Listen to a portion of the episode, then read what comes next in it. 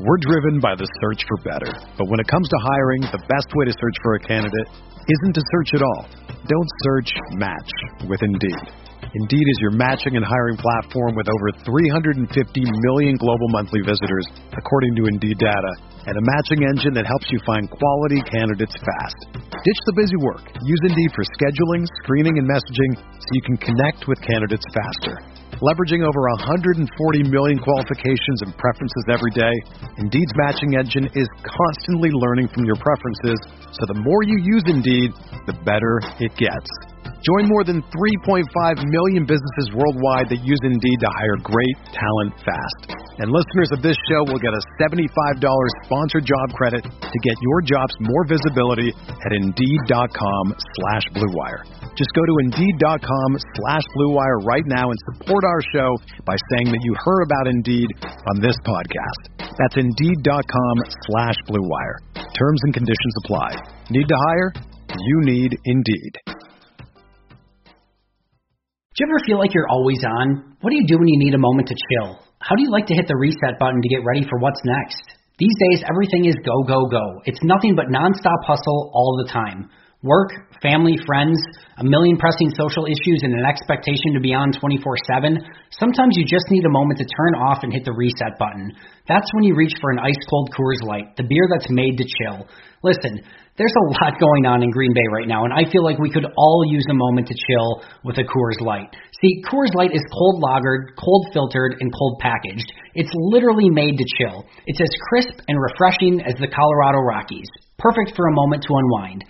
Coors Light is what I choose when I need to unwind. So when you want to hit reset, reach for the beer that's made to chill. Get Coors Light in their all new look delivered straight to your door with Drizzly or Instacart. Coors Brewing Company, Golden, Colorado, and as always, celebrate. Hey everyone. Before we get into today's pod, I want to tell you about Blue Wire Hustle, a brand new program where you can host your very own podcast here at Blue Wire. Hustle was created to give everyone the opportunity to take your podcast to the next level. Or, if you want to host a podcast and just don't know where to start, Hustle is the perfect place for you. As part of the program, you'll receive personal cover art, Q&As with Blue Wire's top podcasters, access to our community Discord, and an e-learning course full of tips and tricks. And on top of that, we'll help you get your show pushed out to Apple, Spotify, Google, Stitcher, and all other listening platforms. And the best part is, you can get all of this for only $15 a month, the same rate as any other hosting site would charge you just for the initial setup. So whether you're starting from scratch or have an existing show that you want to grow, Hustle is an open door to leveling up your sports experience. Acceptance into the program is limited, so get your application in today. To apply, go to bwhustle.com/join. Check out the description box to find out more, but that's bwhustle.com/join.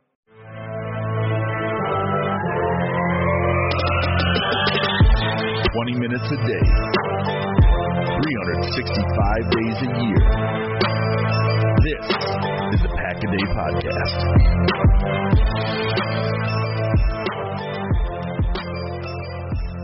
Hello, everybody, and welcome into episode 944 of the Pack a Day Podcast. I'm your host, Andy Herman. You can follow me on Twitter at Andy Herman NFL. And joining me once again is the one and only Ben Fennell. You can follow him on Twitter at Ben Fennell underscore NFL. Ben is a, I'm gonna, I'm gonna label him as a genius when it comes to covering the draft. He is the absolute best. I was just telling him I have a laundry list of uh, Twitter notes uh, in my draft document that Ben has put out. Uh, ben, how the heck are you doing, and how's your draft prep coming? I'm doing well. As uh, sad as I am this week, I should typically be heading to Indianapolis to enjoy a, a week long uh, experience at the scouting combine. So I'm a little sad to still be sitting in my office at NFL Film. Uh, the draft is a is a beast, so it's fun to just dig into the film and keep researching, and uh, it seems like it never ends. Yeah, it is. It's a, it's a lot of fun, obviously, to go through and kind of unwrap these presents as you kind of look at some of the top prospects. And obviously, you go very, very deep. And I'm sure your notebook is or in your draft list is, I don't even know how many pages long. But uh, Ben, we've got a lot to get to. We're going to start going over some of the cornerbacks in this year's draft. Um, we also want to take a look at, you know, Mike Pettine being gone, Joe Barry replacing him. But I think probably what most people want to hear us talk about to begin with is, of course, WandaVision. So tell me your quick tweet length review of your thoughts on WandaVision so far. Well, I love it. It brings me right back to like we were watching Lost. After every episode, I'm looking up theories and Easter eggs, and I like the enigma and the mystery to it all. This is not a plot that's a sprint. You're not going to get the beginning and the end in one episode. So all these people that were upset with the initial couple episodes in that they didn't tell you what was going on, I loved it. Yep. That's the mystery of it all. It's a series. Play the full game. Play the whole season. Play the whole series.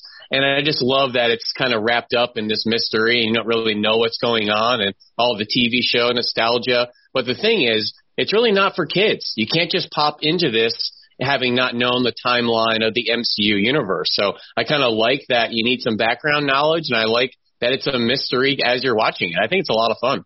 Yeah, I do too. I'm also a fan of the the mystery box type of storytelling. I was a huge Lost fan. Westworld is another one of mm, those yep. that I just absolutely love. So love the uh, love that sort of storytelling, and WandaVision is full of it with some of the MCU notes, tons of Easter eggs. I think they've just done a tremendous job on it. So now that that is out of the way, and obviously the, what everyone was honestly tuning in for, let's talk a little bit. I don't know that we have talked, and maybe I'm wrong here, but um, since Mike Pettine um, had been let go. I know you and I I don't want to put words in your mouth. I know I had understood a lot of what Mike Pettine was trying to accomplish, and I think both you and I were trying to, you know, tell people this is what uh, the, you know Mike Pettine's trying to do, and there's advantages to it, there's disadvantages to it, just as there is with any defensive system.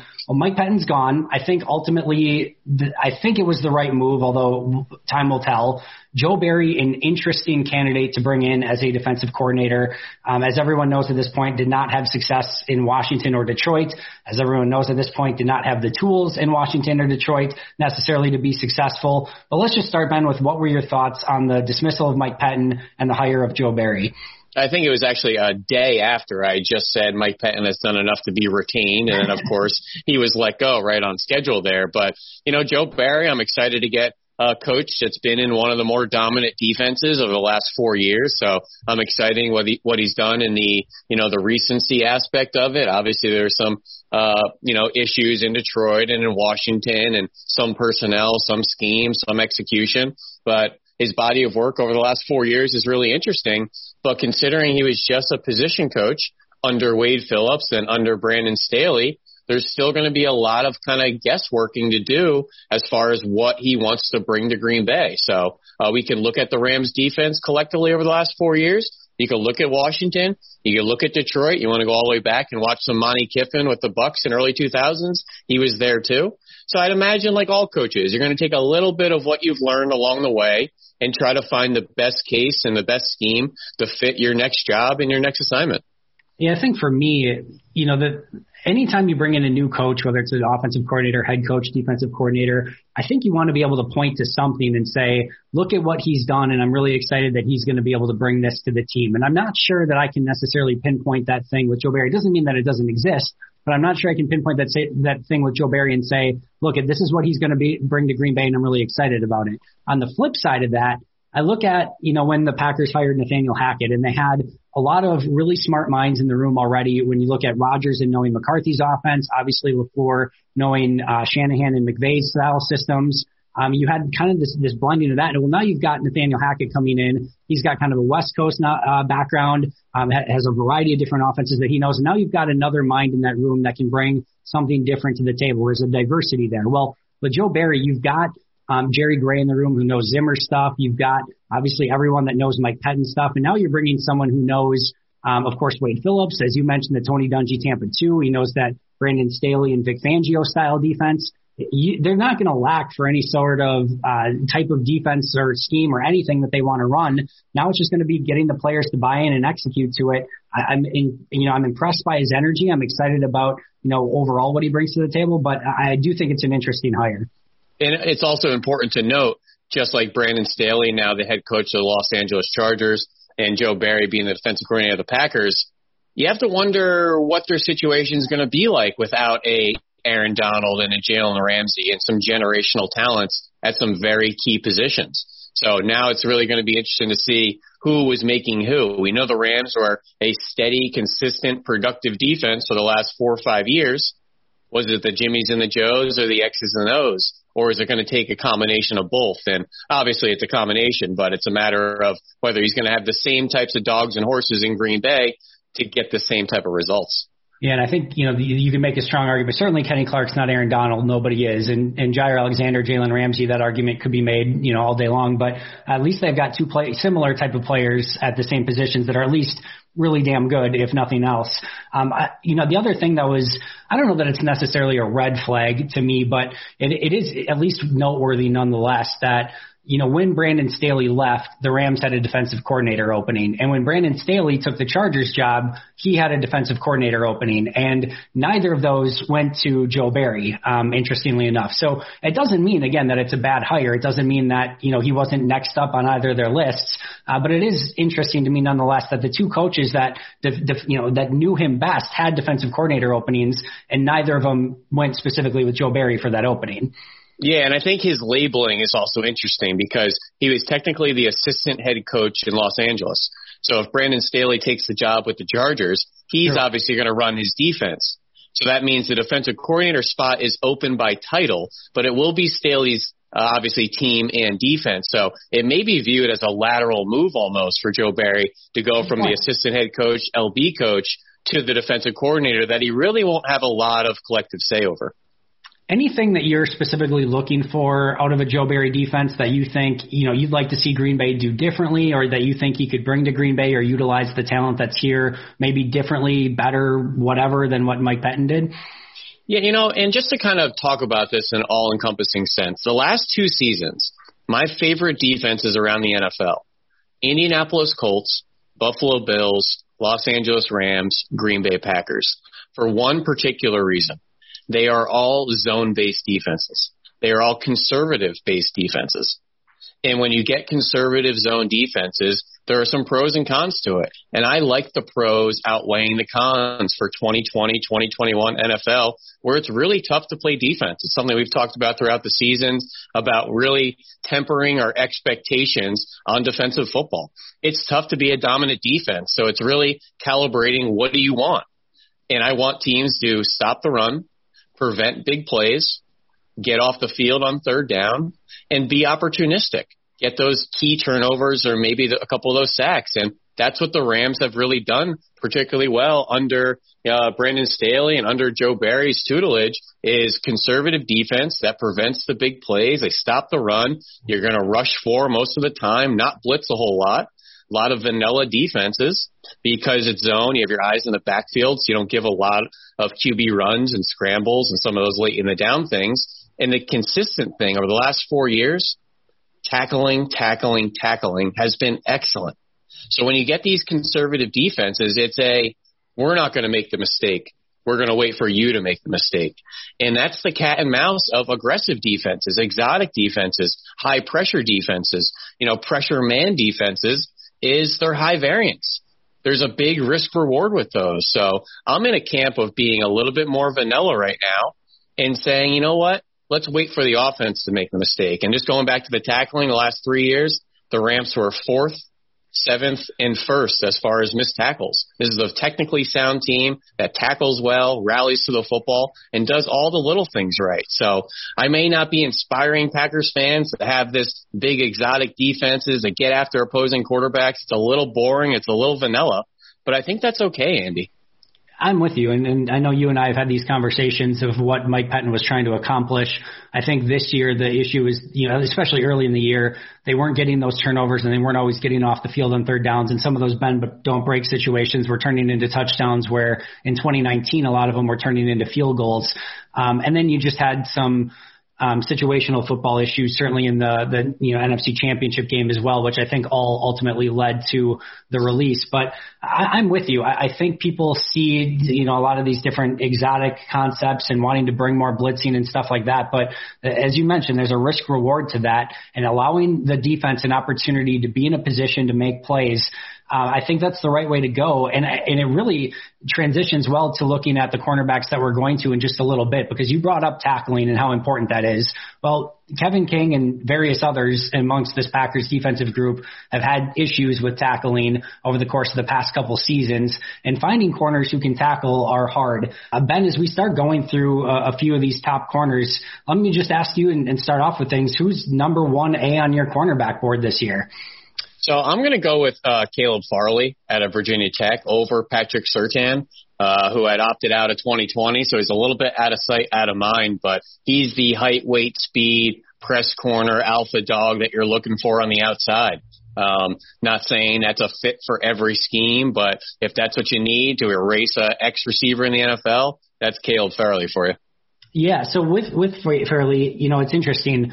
I, I fully believe and agree that he's the top prospect in this draft. I think he has the most talent, but I do think it's interesting, you know, when you start looking at, you know, the, the differences between him and Surtain. You know, I thought he, you know, fairly struggled a bit more in 2018. Really loved what he did in 2019. I don't think there's much debate about that. If he would have come back in 2020 and had the exact same season that he had in 2019, I think he's quarterback or cornerback 1A all day long. I just, with just the one year and uh, of really high high performing play. Even though I think he's the most talented, I gave the nod to Surtain just a little bit, and I could still go back and forth a million times between now and uh, draft day. But um, I just like the consistency a little bit more with Surtain, almost to the point where like he was so consistent that it was boring watching Surtain at times. Just you know do the same thing over and over with the level of consistency that he had. But I agree with you that I, I think Farley's going to go uh, as the first corner off the board, and I, I won't have any gripe about that whatsoever. Um, but the one year of of really strong play in 20. 2019 was the only thing that made me believe maybe that Surtain would maybe get the nod there. Yeah, and that's fair. And Caleb Farley's a guy that's been on the freak list the past two years for, you know, his four three five official forty. He's got the track speed. But listen, he's grabby. Tons of DPIs, tons of holds down the field but it's okay. We can temper back the aggressive guy as opposed to dialing up the timid guy. And he really reminds me of a Marlon Humphrey style player. Surtain, I just don't think is going to test as well. A little more stiff in the hips. He's more of a lean on you and kind of use his size and physicality to erase receivers there. But my comp is a Stephon Gilmore. So those are two obviously elite corners in the NFL that have done some really good things. I think if you're getting anywhere close to those prospects, uh, teams will be happy.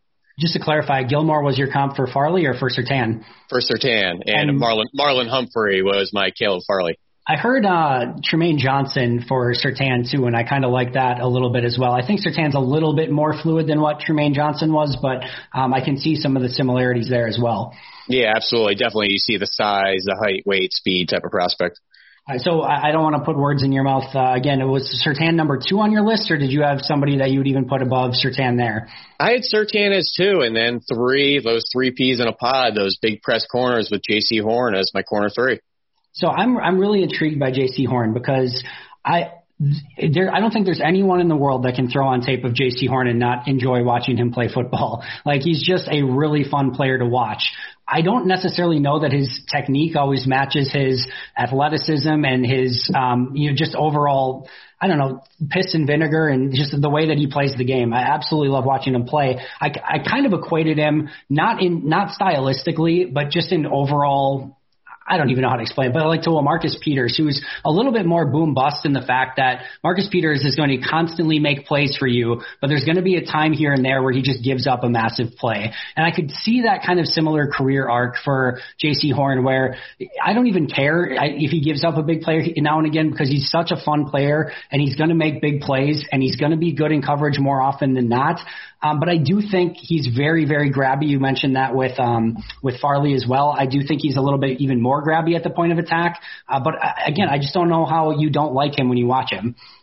Yeah, there's certainly some high variance in his production. You go right to 2019 where he got absolutely baptized against Alabama, that stable of receivers, and then didn't play against the undefeated LSU national champions, which would have been a great litmus test against Jefferson and Ja'Marr Chase. But just to compare to Marcus Peters, the high variance play, but he's much more of a willing physical participant as Absolutely. a football player, in my opinion. He's willing to contribute in run support. He obviously can see some of the physicality. Number one, through the penalties, which is a real fine line of aggression.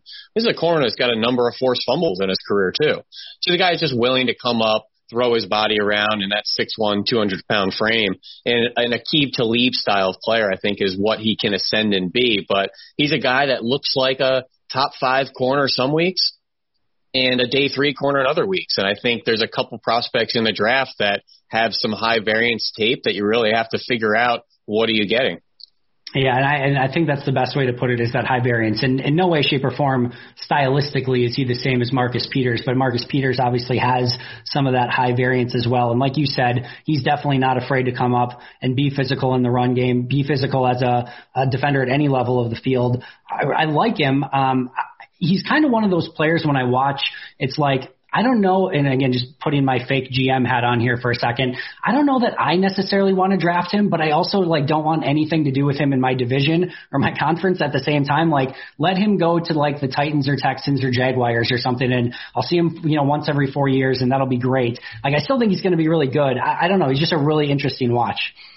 Yeah, but he's a good, big, physical, height, weight, speed press corner. So a lot of teams feel that's a coveted spot. Um, but like I mentioned, those four defenses that I love, the zone based defenses, they may not be perfect fits for him. And I think some of these off coverage zone corners are just as intriguing, but they just don't have the billboard of being a press man, you know, 200 pound, six one corner. But there's some good zone corners out there too. All right. So who's next on your list in that group of three? So it's going to be Sir, or excuse me, Farley, Surtain, Jaycee Horn as my big press corners, and then I have Asante Samuel Jr. Yeah. Who is that proverbial zone corner of the group, that off coverage guy, a guy that lacks the size, but has the click and close, has the ball skills, has the physical temperament, obviously the lineage coming from his dad and what he has done. Um, but we just don't get as excited about these types because we think they're that much more limited. But, you know, we saw a Byron Murphy go early in the second round a couple years ago. And a lot of the things Asante Samuel Jr. did well and struggled with were some of the same things that were on Jaire Alexander's report at Louisville. Physical, ball skills, excellent play temperament, can get bodied at the catch point by bigger receivers, being 5'10, 185 pounds, that happens. Um, but if you get him in a zone scheme, an off coverage scheme, he's a guy that can really make you pay with his click and close and ball skills. It just won't be for every scheme. Yeah, this was one of the first uh, of two corners that I really fell in love with. Um, just watching him play, I saw a little of Jaire in his game. I saw a little Casey Hayward in his game too. Just kind of some mm-hmm. of the zone skills, those ball hawking skills. I uh, saw some of that as well. Um, again, as you mentioned, he's not necessarily going to fit uh, every single system, but uh, his his uh, agility and, as you mentioned, the click and close as well as what just kind of immediately stood off the page. Um, I also think. I think we're getting a little bit too as, as we start looking at, as you mentioned, some of these more vanilla defenses that are, you know, playing off, keeping their eyes uh, on the quarterback. It, it almost seems like there are times where I'll just use Aaron Rodgers as an example. We know that Aaron isn't going to be one that's going to necessarily throw into coverage as much, even if it's a six-three receiver on a five-ten corner. If there's sticky coverage there, we're seeing less and less that quarterbacks are taking chances in those situations. So maybe as you know before, and there's certainly still the Allen Robinsons and uh, a multitude of other receivers who can take advantage of some of those size mismatches. But uh, and I think for Green Bay, you have to think about are you okay, you know, with a, a Samuel and a Jaire as your two top corners, but but um, overall, I think as you get more and more into needing all these different matchups, if you can have good sticky coverage, even if you're giving up a few inches, I still think it's uh, it's more advantageous to have that than a corner who's taller and can match up with height, but doesn't have the agility to match up with other matchups across the field. So I don't know how you feel about that, but I'm, I'm more leaning that way lately.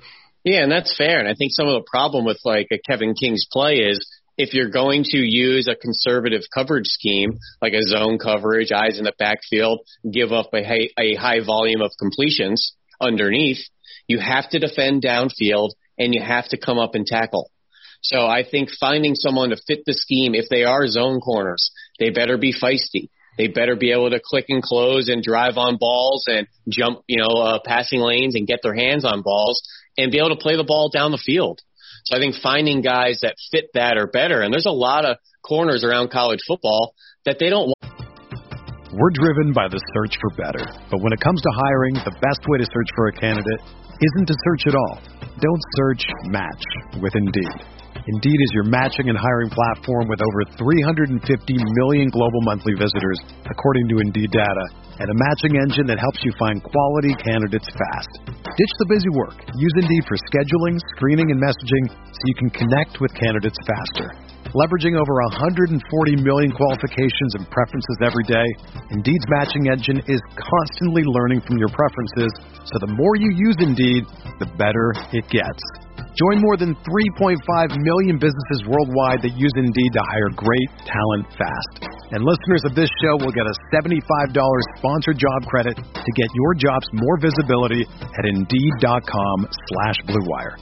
Just go to Indeed.com slash BlueWire right now and support our show by saying that you heard about Indeed on this podcast. That's Indeed.com slash BlueWire. Terms and conditions apply. Need to hire? You need Indeed. Turning and running anymore. They don't want pedaling.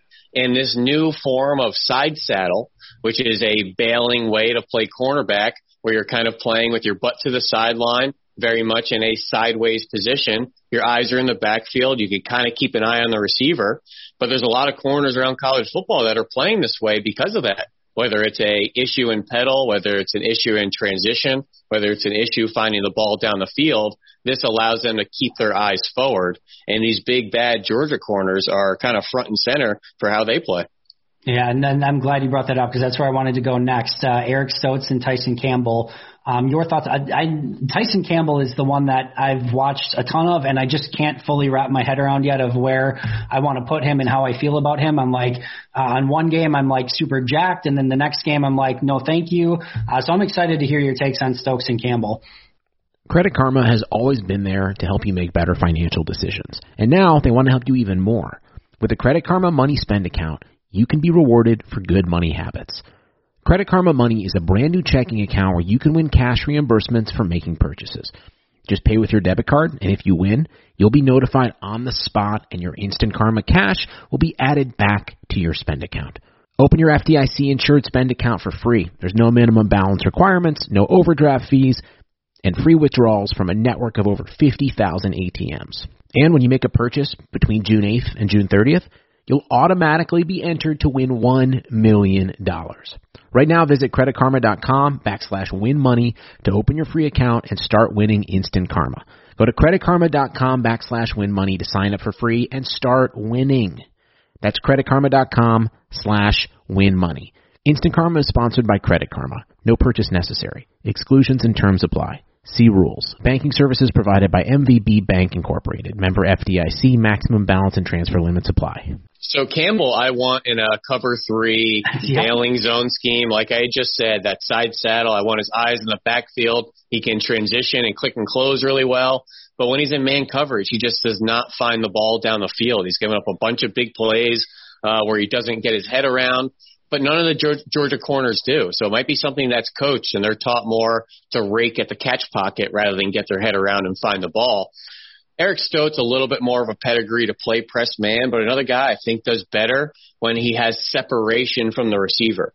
And what I mean by that is there's some corners that want to lean on you and feel you and put their butt on you and battle you, and then there's some that would rather have a force field around them and play in space and dart through passing lanes and attack the catch point and attack the ball. He's a guy that I think does better when he's away from the receiver. And DJ Daniels, another corner down there with a similar profile. He's kind of a mix of the two, of Stokes and Tyson Campbell, the guy that was down at the Senior Bowl. Guys that are very experienced but inconsistent tape. And I think the style, scheme, and technique at the next level is really going to determine where they get drafted and if they have success or not. Yeah, it's it's so interesting because I've I've seen a few different people say that you know they viewed you know Campbell as more of like a, a man corner. I'm like the very first time I saw him, I like literally my I don't know, fourth or fifth note on my list here is that I think he'd fit perfectly in a cover three scheme. You know, having that size, speed, athleticism on the outside. I know he's, you know, a twitched up athlete overall, but I don't always necessarily see the, the man to man cover skills when I put him on tape. I, I agree with you a millionfold that I think he's much better fit for more of that zone kind of off scheme. Um, I, the other one, you know, right there, I, I go, I kind of go that way with Eric Murray too on where I kind of feel about him. I see a little Sam Shields just with the the speed in his game, some of the ball skills as well. Um, but he's a really unique one as well that I, I'm, I, I like him more than I like Campbell, and I think he has more scheme versatility of being able to do a few more things. Um, but yeah, I, both of those are two that of, of the cornerback class so far, I've struggled placing those two more than any of the others. But what you're getting with all those Georgia defenders in that secondary, particularly the corners, tough, tough players. These are guys that will fight off blocks on the perimeter. They'll contribute in run support. They play with that alpha kind of FU mentality on the outside that you kind of need from your defensive backs these days and just being really confident and having that swagger. But the coverage technique is obviously really going to depend on where they fall. Hundred percent, and that that's always my favorite. One of my favorite things on draft days is seeing what players go with what scheme fits, and because you uh, there's times where you end up with these perfect dream scenarios, and other times you're wondering how the hell it's going to work out. um, you know, but uh, hopefully some of these players get to go to some really great scheme fits. Yeah, and really quick, Andy. You know, we may be boring some people with all this tackling talk with corners. Bill Belichick, Matt Patricia, their number one trait for corners, tackling. Yeah. As crazy as that is, we only get 11. Everybody has to tackle out there. And once you have liabilities on defense, tackling liabilities, that's when you start to get attacked. That's when you start to feel vulnerable. So having tough, reliable football players is all part of deploying a conservative defensive scheme. So in order to do that, you have to have everybody on the same page. Yeah, you really do, and that's uh, that's why we kind of kicked off with that. Uh, how important it is to watch some of these players tackle. Um, where do you want to go from here? We've got a few guys left that we want to cover: Greg Newsome, Aaron Robinson, Shaun Wade. I'll let you pick your poison next. You know, it's a really interesting defensive back group. Um, you know, particularly I think that nickel position. Uh, some guys that have had some experience on the outside that can slide inside the nickel. There's some safeties that can come down and cover. I think Aaron Robinson at UCF is a really interesting player. He's an Alabama transfer. He's played corner for UCF. He's played safety. He's played nickel. He's been a special teamer. He's tall. He's long. He's aggressive. There's just a lot of types like this around college football. And whether it's Elijah Molden or Jevon Holland or Damar Hamlin, who is a you know, four star corner going to Pittsburgh, converted to a nickel safety. I just think these are all guys with good size, good play temperament, and know how to cover out there. So that's what I'm looking for first, and in kind of the same pecking order it, I just read it off. I want the toughness, the physicality, the size, and then can you cover somebody? And we just did a study over on the uh, Eagle Eye in, Eagle Eye in the Sky podcast with Fran Duffy. We studied the Colts defense because that's going to be our new defensive coordinator in Philadelphia. The one thing about that Colts defense, zone based, there is nothing finesse anywhere. There's no skinny press man corners that don't want to tackle. There's no coverage linebacker that's the liability in the run. There's no skinny edge rusher that can't hold up at the point of attack. Everybody is built like a tank, physical, tone setter, ready to tackle. And I think that's going to be more the trend in Green Bay is getting rid of as many finesse players as you can find and getting tougher and more physical across the board.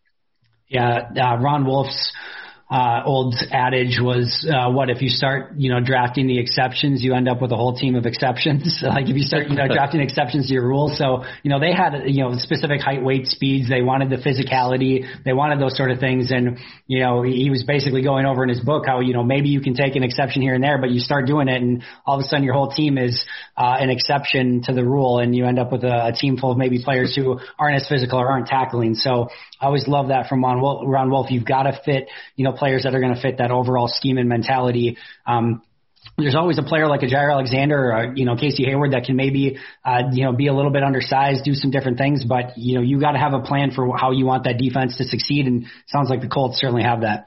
Yeah, absolutely. And if we're Packers fans thinking, hey, we're moving on from Kevin King in free agency, what's the closest thing to a Kevin King to fill into that spot? And there's some out there, whether it's uh, Ifeatu Melifonwu, who's Obi's brother at Syracuse, literally is a clone of Kevin King. Height, weight, speed, 6'2", 180, 190, can run, tall, long. There's a kid from the University of Washington, Keith Taylor, also looks like a clone of Kevin King. 6'2", tall, long, track speed, similar types of guys. Even Benjamin St-Juste at Minnesota another guy went down to the Senior Bowl, 6'3", 200 pounds. These are all tall, long, physical corners that maybe just have a little more consistency to their game than Kevin King, who is a guy that obviously flashed some good stuff, flashed some bad stuff, had some injuries, had some inconsistency with availability. We're just looking for more consistency. If Kevin King wasn't the guy, we need to know it. But the thing with him is he kept, you know, breaking our heart just when we wanted to give him the job back. So I think finding more consistency in that position is really the name of the game in 2021. There's nothing worse, literally, than an inconsistent player where you might get an A or an F on any given week. Like you would, you know, you'd rather take the guy that you know is going to be a C or maybe even a C minus because you know what you're getting week in and week out, and you can kind of game plan around those deficiencies. You know, you're going into an NFC Championship game with Kevin King, thinking, you know what, if we've got a vertical route against Scotty Miller uh, towards the end of half, one on one, we like our matchup there. If we've got, you know, the ability to match up, you know, maybe with a Chris Godwin or a Mike Evans from time to time, we think, well, he comes in and and you know maybe injuries played a part, but it you know he did not play well in that game whatsoever. If they would have known that they would have got a D minus F game from Kevin King in that game, you know they can plan around it a little bit more. But they're going in thinking that maybe they're going to get one of the best games, and they just didn't. And I think that inconsistency and not knowing what to plan for is just an absolute killer week in and week out. Yeah, and I think that's fair. And just to kind of bring this full circle back to what to expect, I think it's going to be kind of similar to how things were in Green Bay. It's going to be a little conservative. They're going to give up a lot of catches underneath, maybe some easy ones on third and medium that drive fans crazy.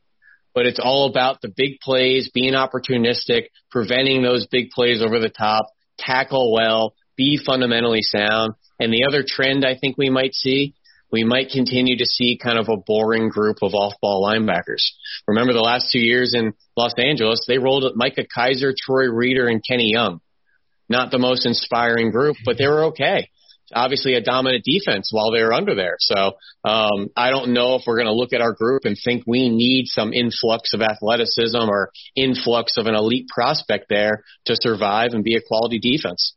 Uh, I'm, that's one of the things I'm going to be most intrigued on this offseason for Green Bay is how they handle that inside linebacker position because it, it absolutely seems that Green Bay does not put a ton of value into it. It certainly seems that LA these past few seasons have not put a ton of value into it. At the same token, the teams that Green Bay that gave Green Bay the most trouble were the teams with a Lavonte David and a Devin White, a Darius Leonard, you know, Eric Kendricks in Minnesota. Like the teams that gave Green Bay trouble were the teams with the really good fast sideline to sideline inside linebackers. So as a GM, do you say, hey, look at what some of these other, and as a coach, you look at some of these other teams and say, hey, we really struggled against this. It would be nice to have one of those guys on our side. Or do you say, you know what, we're going to kind of stick with what we believe and we don't think that type of player is indicative of uh, overall success and we'd rather have defensive linemen, edge rushers, corners, and, and cover that stuff first, which there's actually, you know, a very strong argument to that mindset as well. Yeah, I think that's fair. I think that's another kind of positional group. They're looking for stability and balance, whether it's the on-field availability at linebacker or just the voice. He had three different guys wear the green dot last year. That is not acceptable for a defensive quarterback uh, of the group. I know there were some issues with the new guys trying to get up to speed with the scheme and get calls in and checks in pre-snap. There was a little bit of disappointment considering it was a free agent off the or free agent, an undrafted free agent, and a, a rookie mid-round pick that was injured early on. So there was three guys kind of behind the eight ball that really kind of set the defense back on some pre-snap looks and just getting lined up. So all in all, looking for more stability, particularly at that off-ball linebacking spot. I know we're off topic a little bit here, but are, are you a believer in Krys Barnes? Do you feel like he can be a, a guy that anchors a middle of a, of a Packers defense? I do. I think I've seen enough about Krys Barnes and Kamal Martin for them to be kind of our Mike Will or Mike Ted, whatever you want to call the two off-ball linebackers in that scheme there. Um, I really liked his play temperament. I think he was really physical. Um, and just having that style of presence in the middle of the defense was something we were kind of missing, you know, ever since the AJ Hawk kind of Desmond Bishop era of just having that middle of the field enforcer. Um, it was painful to see him with that big club on in the playoffs. Obviously, I think that hindered his ability to drag down some tacklers like Cam Akers as he got pushed into the goal line there. Um, but I saw enough, and uh, you know, considering they cut Kirksey with the high dollar number for 2021, I'd be more than okay with rolling with those two for uh, for next season. I'm definitely there with uh, Krys Barnes. I'm not quite there with Kamal Martin yet, but I'll uh, lean on your expertise on this one, and we'll see what happens this next season. All right, just two fast thoughts on two other corners. I do want to get your thoughts on Greg Newsome. Saw you post a little bit about him before we uh, started recording today. He was my other guy, along with Asante Samuel, that I really, really liked. Uh, immediately uh, was kind of just drawn to his his overall ability, but curious your thoughts on him.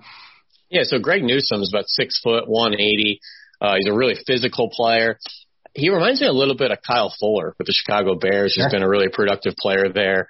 Um, and just, you know, put on the Ohio State tape this year when he was in the game, really stifle that Ohio State offense and Justin Fields. When he went out, they started to move the ball. Really smooth pedal guy. He's got a great transition, really physical in the flat. He finds the ball down the field. Another guy that's a little grabby. He's got a handful of pass interference, handful of holding penalties, but I would rather the aggressive guy, like I had mentioned before, than trying to get the timid guy to be more aggressive he might be a guy that may have that temperament to slide into nickel or a, a safety role in the NFL. Um, Northwestern isn't too known to put out a lot of elite NFL prospects, but they put out smart players and typically NFL ready players. And I think that's what you're going to get with Greg Newsome. Yeah, I, there wasn't anything that I saw in his game that I had as a major red flag. Thought he could play either side of the field, potentially play some inside as well. I thought he had ball skills. He, he, you know, more often than not was in phase. Didn't think he panicked overall. Did have some grabbing, but I, as you mentioned, I didn't think it was anything egregious that couldn't be, you know, kind of coached. Um, and I thought he made receivers work for everything. I, there was nothing easy when you played uh, against him. So I really, really liked what I saw to him. The the one that I wasn't as high on, and we'll end with this one.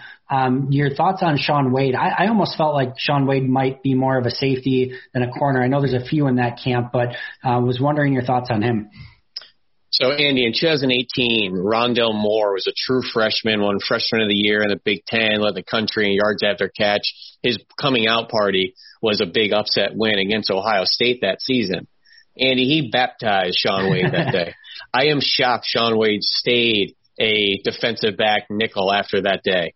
Um, so I see much more of a Jalen Mills style of player. Yeah. A tough corner that maybe he's going to struggle in coverage, struggle down the field, but you know you're getting a tough player, a guy that's going to come up and run support and beat up receivers in the route. And you can clearly see the transition to safety is kind of a fluid thing for a style of player like that. So I see more of a Rock Ya-Sin, maybe a Damarious Randall style of player. These are all kind of corners that lack that corner temperament and that corner pedigree, but you have the size, the physicality, um, and obviously Wade struggled in the playoff against Clemson and struggled against Alabama. So uh, to watch him against some NFL type receivers wasn't too inspiring. But um, he's a guy that's been Ohio State for three years. He's been a five star. Everybody want him. He's a good kid off the field. He's done some work off the field as well outside of football.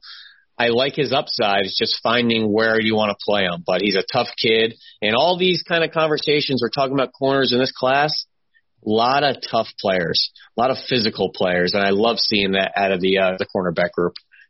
I have a feeling that Wade's going to be one of those guys that goes higher because some teams fall in love with the traits and the off the field and just everything that he kind of brings to the table and think that they can kind of coach him up. It seems like there's always one of those there every year. Of course, Ohio State's always had good luck with corners in the NFL for the most part. So it always, you know, Damon Arnette, not a similar type of player, but obviously we saw him go earlier than a lot of people uh, expected last year as well. So I, I, I just feel that way, but I, I don't know. I feel like he needs. To he, he's a tough one, and when you play big, big time ball at Ohio State, he's got some really good tape and he's got some clunky tape. So could be your mood, your temperament, what tape you watch that you know determines where you put him on the board. I'm really having a tough spot figuring out is he a late day two player? Is he a midday three player? Is he undrafted at this point? There's a lot of guys like that. And, you know, there's a player like Kelvin Joseph at the University of Kentucky that's been getting a lot of buzz. He's a redshirt sophomore, but he's an LSU transfer. So he's got the pedigree. He's got the height, weight, speed, ball hawking. Uh, you know, he's, he can side saddle. He can play press man, a variety of stuff. Just so inexperienced. I have no idea how to project these types of players and really determine their upside and where they get taken uh, in the pecking order. So my flavor, I love experience. I think cornerback particularly is a learn on the job type of position.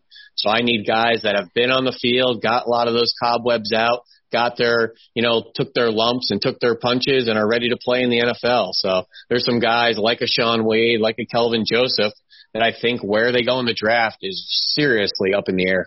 Yeah, where they go, what scheme they end up in, what team. I mean, all of it. Uh, you know, Tony Pauline always says the the draft is the start of the process, and seeing what team they end up with, and getting the coaching and stuff like that. So um, it'll be fun to undra- you know unwrap a lot of these results over the course of the next couple of months, see where they end up, and break it down all much further from there. I am sure.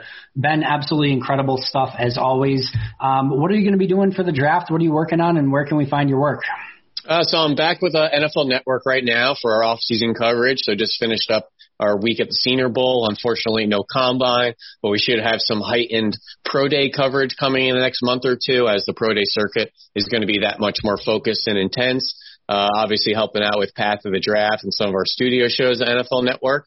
But at the end of the day, this culminations this big, long marathon to our draft broadcast, which as of right now is on schedule to be in person in Cleveland. So that's kind of where this is all heading. And, uh, it's about two months away. A lot can be decided, uh, you know, up until then.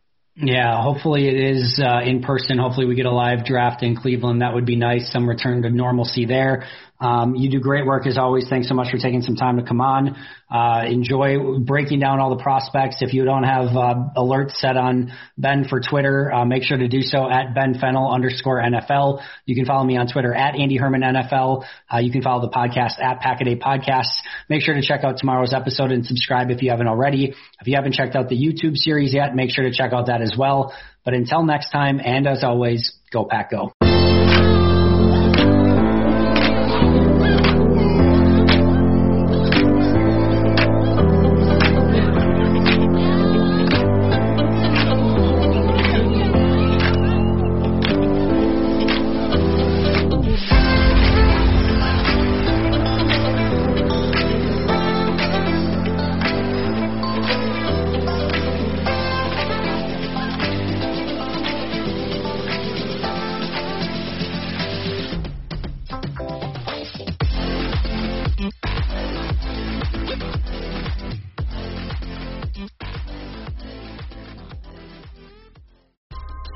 A world class athlete or a podcaster like me, we all understand the importance of mental and physical well being and proper recovery for top notch performance. That's why I'm excited that Unified Healing is sponsoring this podcast.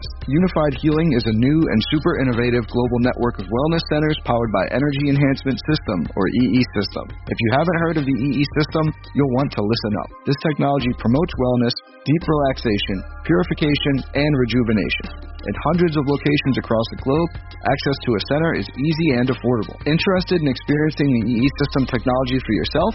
Go to unifiedhealing.com slash bluewire to learn more and find a center near you. That's unifiedhealing.com slash bluewire. No material or testimonials on the Unified Healing website are intended to be viewed as medical advice or a substitute for professional medical advice, diagnosis, or treatment. Always seek the advice of your physician or other qualified healthcare provider with any questions you may have regarding a medical condition or treatment and before undertaking a new healthcare regimen, including EE system.